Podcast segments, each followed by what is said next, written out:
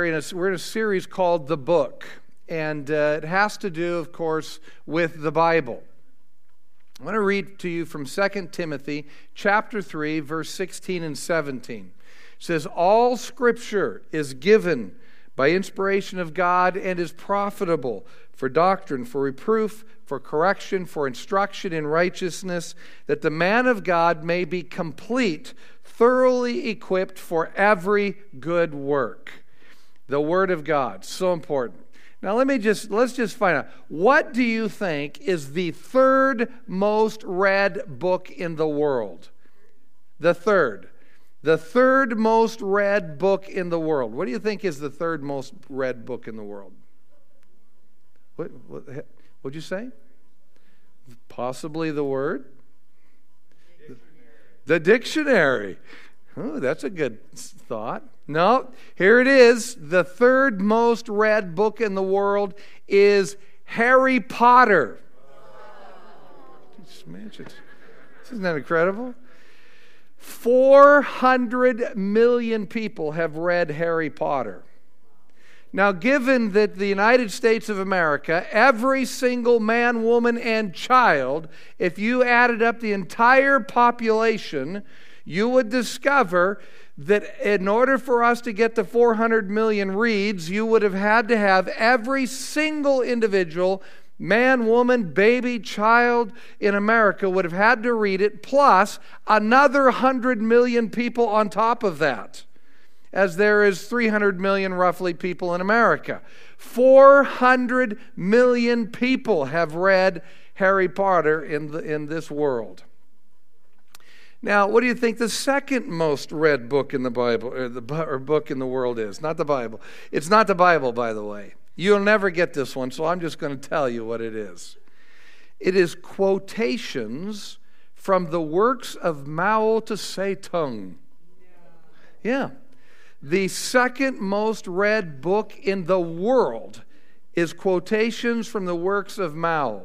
In fact, and now for those, does anyone, how many here do not know who Mao is? Anybody?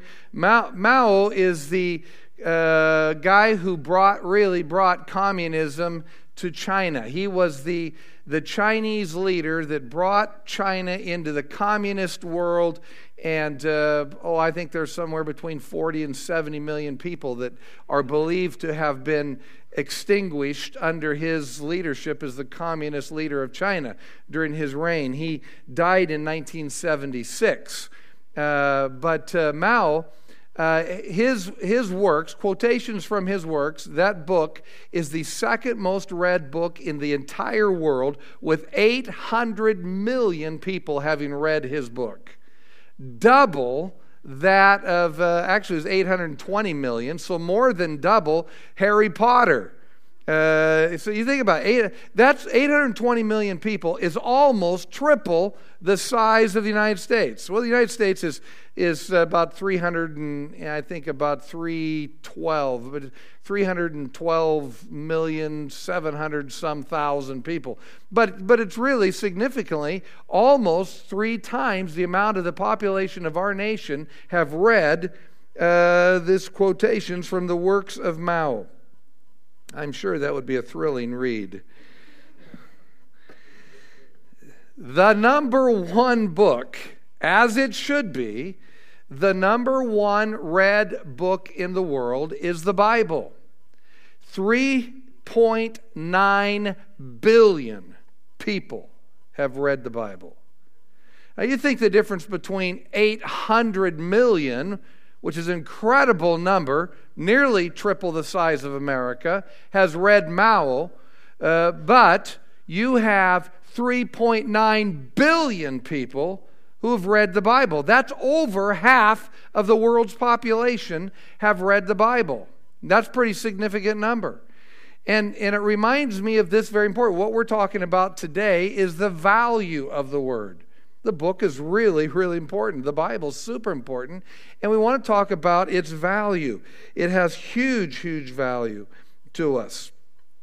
How many remember last week's uh, uh, memory verse? How many got that down?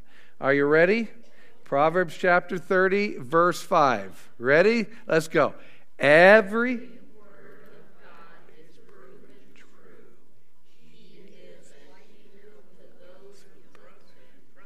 put their trust in him. Absolutely. Every word of God is proven true. He is a shield to those who put their trust in him.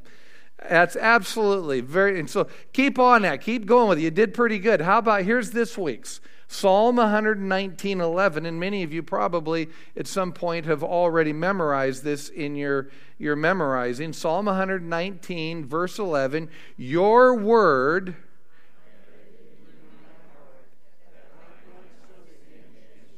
Absolutely.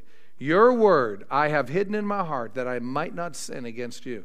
Your word I have hidden in my heart that I might not sin against you. Your word I have hidden in my heart that I might not sin against you. Psalm 119, verse 11. Write that down, put it somewhere, memorize that.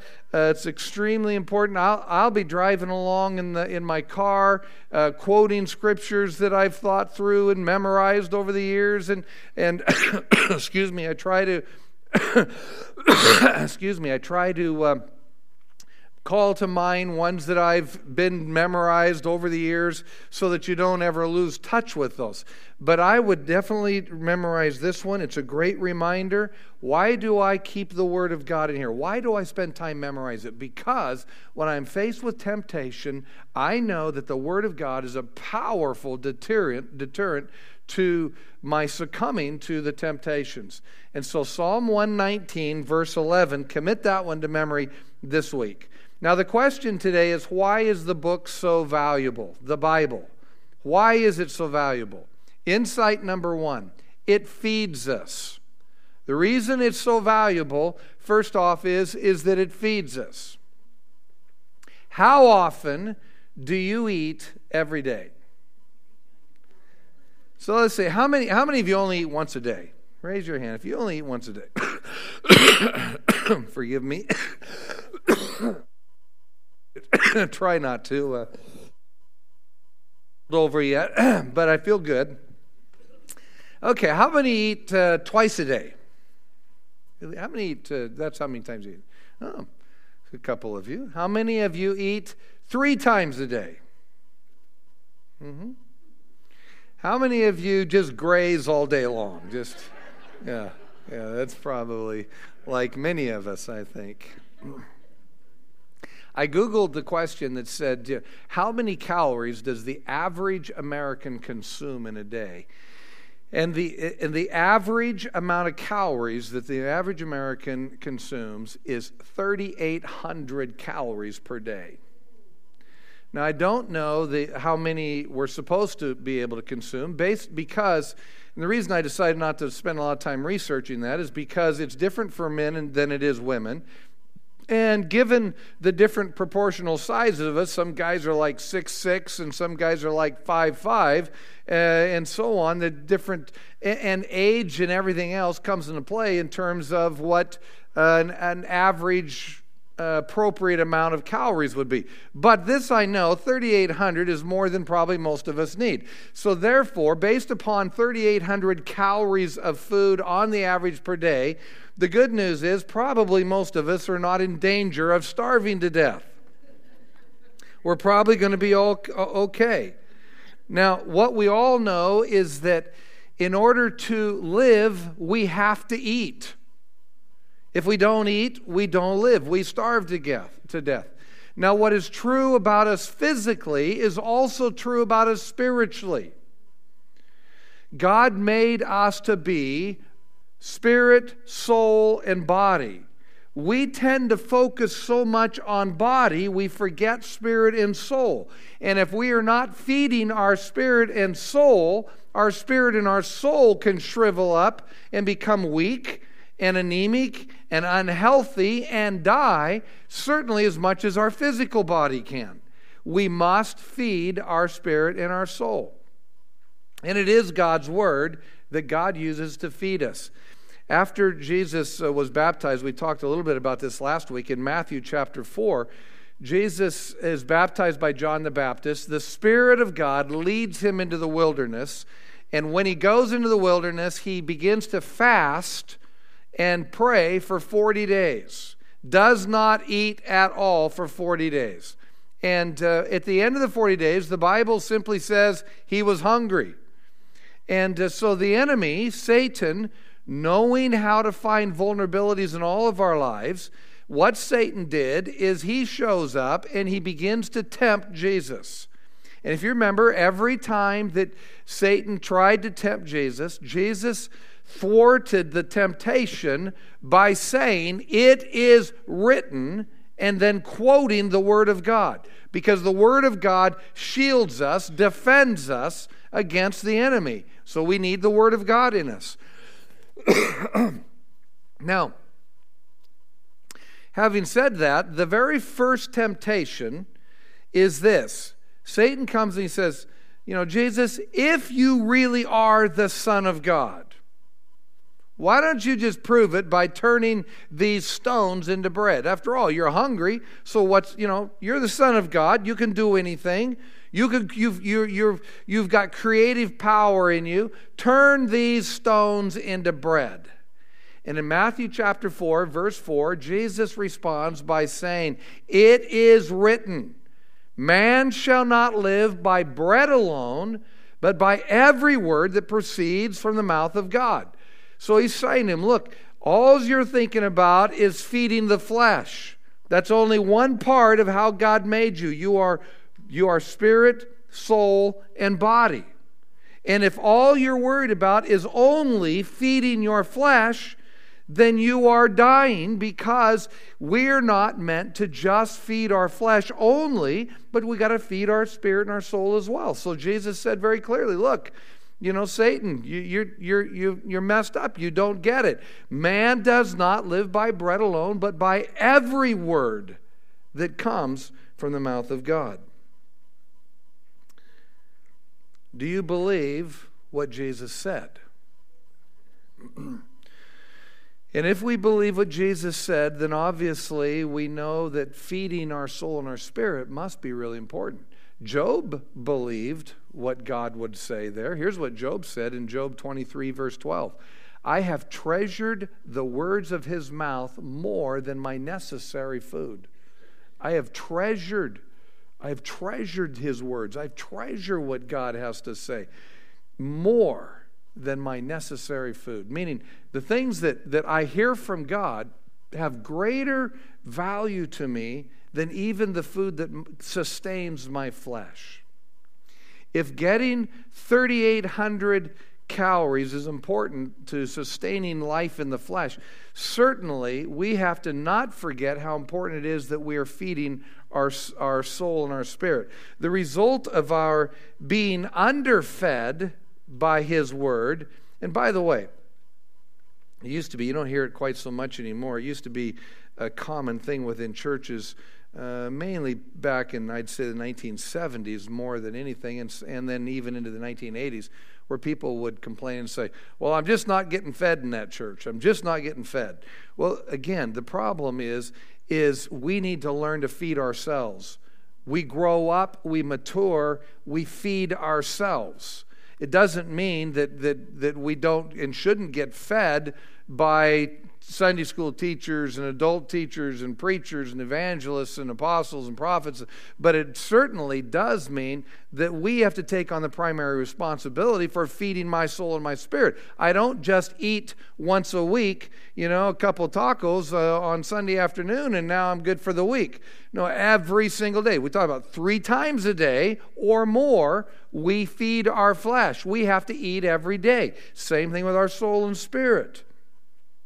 And the result of our being underfed is, is seen in how we are overcome so easily by the pressures of this life. And there's some real pressures.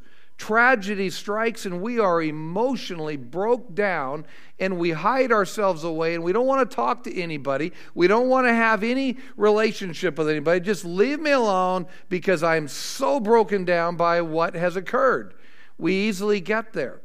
Someone uh, says something that is uh, obviously on the dark side of stupid, and we are quickly offended and we hold that offense and we nurture that offense and we love it and we embrace it and we just we feed it and we feed it and we feed that offense and then we spend more time feeding that offense than we do finding the ways to overcome it and have victory in our life.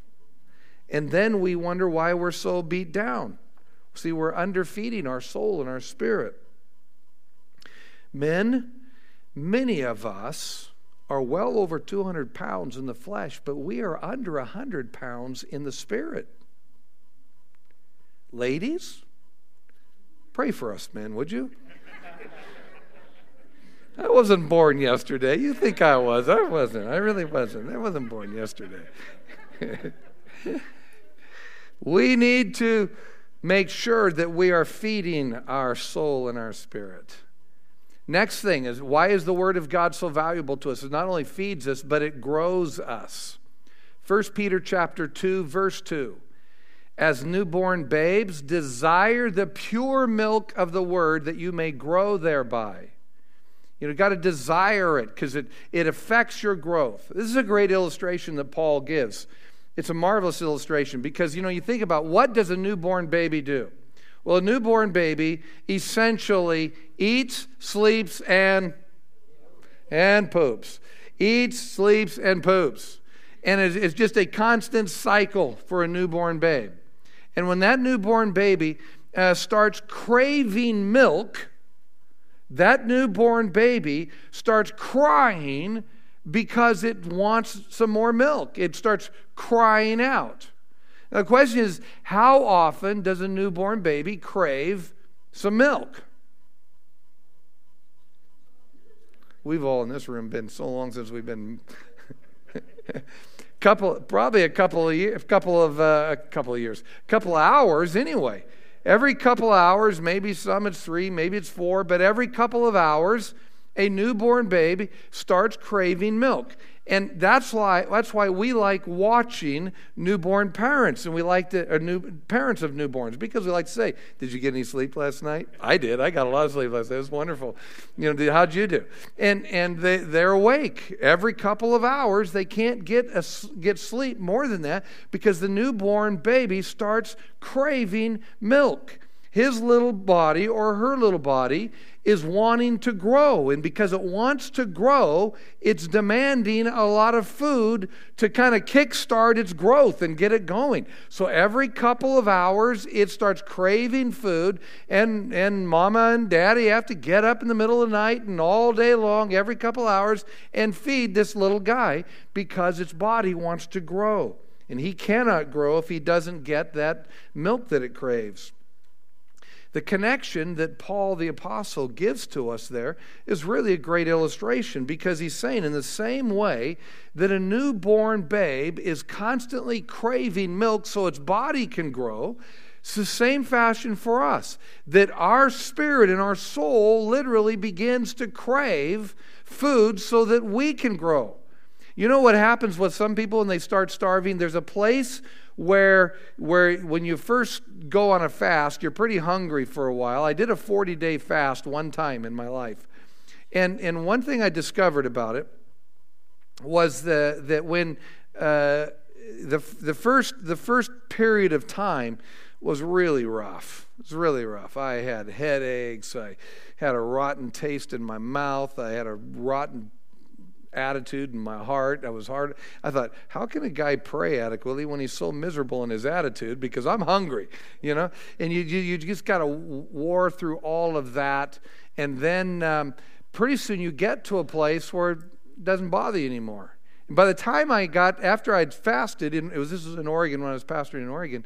After I after I fasted for 40 days, I actually had to start talking myself into eating. There was a place where, where suddenly I didn't notice that I was starving to death at that point and didn't really pay much attention to it. I could have continued on not eating, but the problem was that would not have been healthy for me. We do that to our spirit man. We do it to our soul. We go so long without feeding it that pretty soon we don't even realize that our spiritual man inside, our heart, our spirit, our soul is beginning to starve to death. So we have to constantly be sure that we're feeding it so that we can grow. And if we aren't feeding our soul and spirit, we're not going to grow. Acts chapter 20, verse 32 says this So now, brethren, I commend you to God and to the word of his grace, which is able to build you up and give you an inheritance among all those who are sanctified. What's happening here is Paul is getting ready to leave the Ephesians, the Ephesian church, the Ephesian elders, the leaders of the Ephesian church. He's talking to them and he's, he's saying, Look, I, am going to be gone and I'm not going to see you again. This is it. Uh, this is the last time I'm going to see you. And, and, and I want, want you to know something that even though I'm not going to be with you ever again, you have the Word of God. You have the Word of God.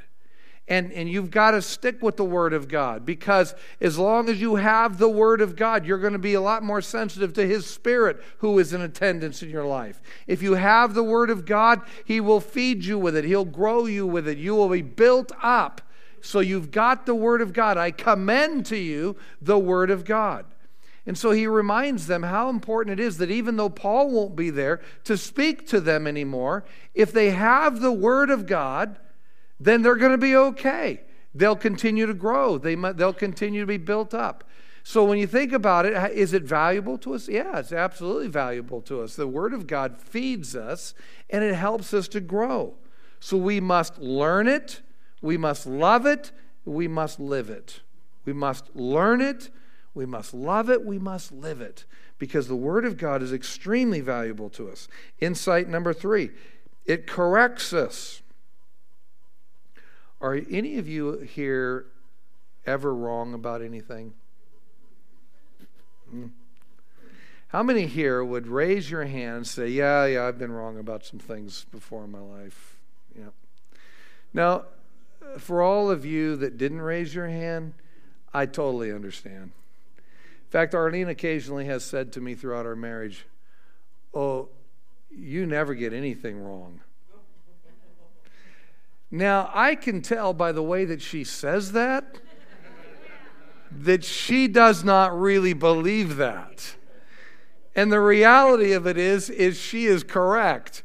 I actually do get things wrong. The Bible says that there is none righteous, or there are none who always are right in all things. We, we get things wrong at times, we are unrighteous at times.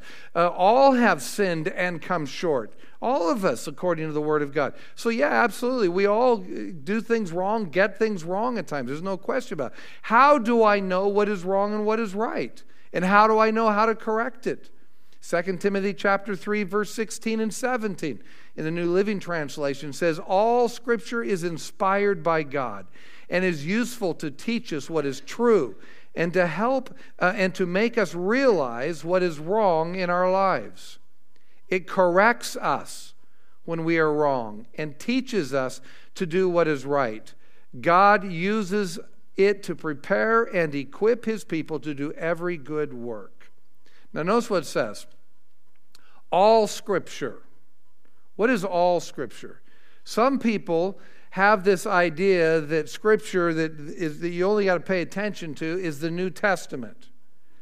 But all scripture is all scripture. It is all 66 books of the Bible. It is Old and New Testament alike. In fact, in the New Testament, it tells us that the Old Testament still holds huge value to us because we learn from the examples of the Old Testament. It was written for our example, the Bible says, Paul says to the Corinthians. And so all scripture has huge value to us. And the first thing it tells us about it, so that we know how valuable it is, is it says all scripture is inspired by God. It's all inspired by God. Some people say, well, no, men wrote it. Men, listen, all scripture is inspired by God. That means that it is that the entire 66 books, all of the Bible, exists at His will and at His command. That it would not exist, it wouldn't be compiled the way it is for you and I to hold and to open and to read unless God had determined it had great value to us. Which is really weird when you're reading through like the book of Numbers and you're just reading name after name after name and you think, what in the world? Or you're reading through Leviticus and it says, well, uh, this sacrifice looks like this, and you got to get a couple of turtle doves here, and you got to get a cow over here, and you got to, and you're thinking, what does all that mean and how does it apply? You know, God understood that there were things there that were very valuable to us. All scripture exists because God determined it was to your benefit to have what He wanted you to know in your hand, that you could read it. It's the purpose of helping us know what is wrong and what is right and how to correct the things that are wrong. So, Hebrews chapter 4, verse 12. For the word of God is quick and powerful. Now, I learned it that way. The newer translation says, For the word of God is living and powerful. For the word of God is quick and powerful, sharper than any two edged sword, piercing even to the dividing asunder of soul and spirit and of the joints and marrow, and is the discerner of the thoughts and intent of the heart. Now, when you read that and it says that, this, that the Word of God is a discerner of your thoughts, you know what that means? He knows what you're thinking. Mm-hmm. So you think, I just won't say it and God won't know it. You know? He won't know what I'm really, you know. No, he knows what you're thinking. He had, that's why Jesus could say, listen, you guys say that if a guy has been caught in adultery, and he should be stoned to death. He's committed sin. And I'm telling you that if he thinks it in his mind, he's already committed it. God knows it. He knows what our thoughts are. And in the word intent, when it says that the, the, Word of God is a discerner of the thoughts and intent of the heart, that word intent is sometimes uh, understandably and rightfully translated attitudes. So he is a discerner of the thoughts and attitudes of the heart. Guess what? Attitude matters. It matters. And he can discern what your attitude is. God matters, people matter, faith matters, attitude matters. All four of those things. And the Bible's very clear about it. God knows our attitudes. We can try to fool him, but he knows it. So the Word of God is there to correct us. There have been uh, more times than I'd like to, to remember on which I was reading the Word of God and God corrected and challenged an attitude I had. And then I find myself saying, Oh, man, Lord, I'm sorry. I'm sorry. And I lay it before God because the Spirit of God, through the Word of God, starts challenging my attitudes because God wants to help me and correct me. Insight number four the Word of God, it equips us. Why does it have great value to us? Because it equips us. 2 Timothy 3:16 and 17. We'll look at it again. Here's what it says All scripture is given by inspiration of God and is profitable.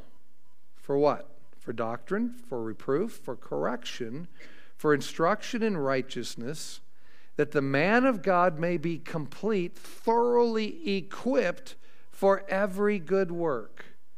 The Word of God equips us for every work that I've been assigned to, every work, every job that you've been assigned to, that God has given you, God wants to equip you so you can really do it well.